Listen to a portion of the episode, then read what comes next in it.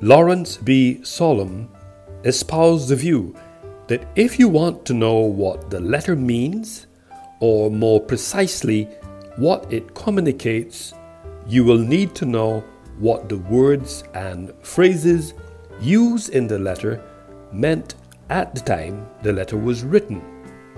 Some words may be archaic, no longer used in contemporary English.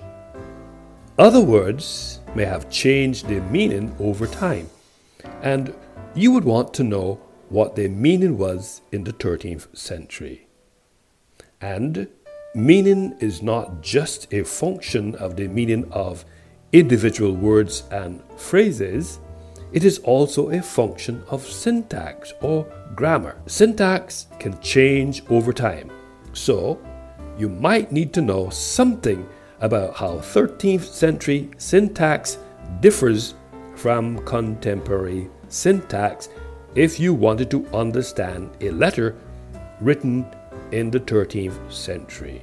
In decoding the contents of Solum's statement, plausibly implies change the lens. The fact that some words in the letter may be archaic and are no longer used in contemporary English suggests change the lens. Change the lens in this ambience is a way of life of groups of people, meaning the way they are doing things. The outlook, attitudes, values, morals, goals, and customs shared by a society is culture, a view espoused by Wikipedia. Importantly, the contents of Solum's statement activated my cognitive skills to the extent that I was compelled to juxtapose Solum's statement against culture. I also philosophized this conversation and characterized the same as change the lens, which is an analytical discourse examined through the lens as an author, student of film, media arts specialist, licensed cultural practitioner, and publisher. Although change the lens verbalizes, connotes, and implies a meaning and condition, yet simultaneously it denotes photography in this ambience. In this ambience, logically speaking, from a practitioner's perspective, changing the lens is framed as a close up shot which produces properly illuminated and sharp images practically and theoretically. Hal Gregersen made a telling point. I quote, Now I saw that my core advice on how to re image organizational strategies and cultures mapped directly into what Abell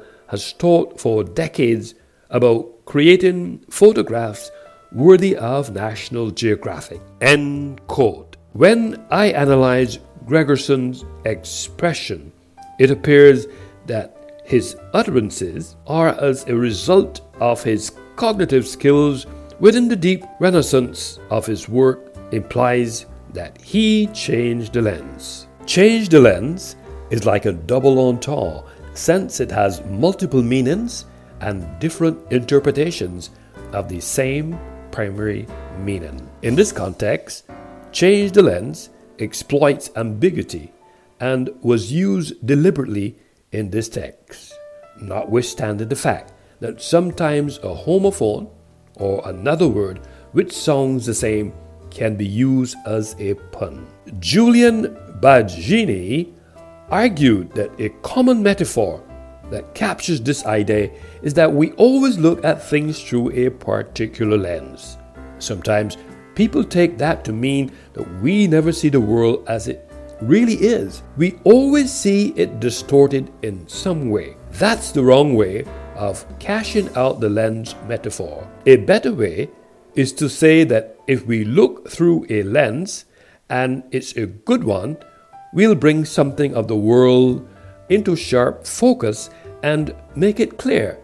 But almost invariably, that comes at the expense of other things that are either completely out of the frame or blurred. So, When we look at the world through the lens of, say, sex or gender, you'll see all sorts of real differences between populations of men and women. You're only being misled by this if you take this to be the complete picture and ignore everything else that is out of the frame or blurred. Switch lens and look through the glass of material wealth, and you find that almost everything in life, from educational achievement to health and longevity to choice of mate, is affected by your position on the economic ladder. The general principle is that it's only when you have a whole variety of lenses and you avail yourself of all that they can capture that you can see the fuller truth of a situation. According to Wikipedia, a linguistic analysis of this phrase, change the lens, is just a group of words that functions as a constituent in the syntax of this sentence and, however, acts as a single unit within this grammatical hierarchy. Change the lens is not only an intellectual discussion, but it is juxtaposed against the theories of what letter means, shared values, strategies taught through the lens.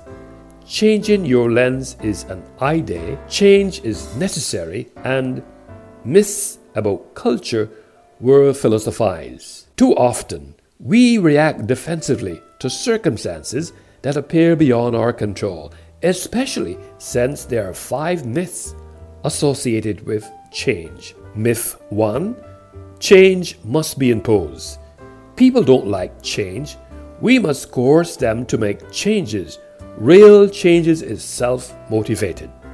Myth 2 You gradually wear down resistors. Eventually, everyone will embrace change. Myth 3 Change is a one time thing. Once we make the changes we need, everything will be okay. Myth 4 Change is radical. Real change happens in small steps. Large changes overwhelm people, defeating them before they even start. And myth 5 Others have to change, not me. Overall, change the lens is an intellectual conversation which is applied practically and theoretically.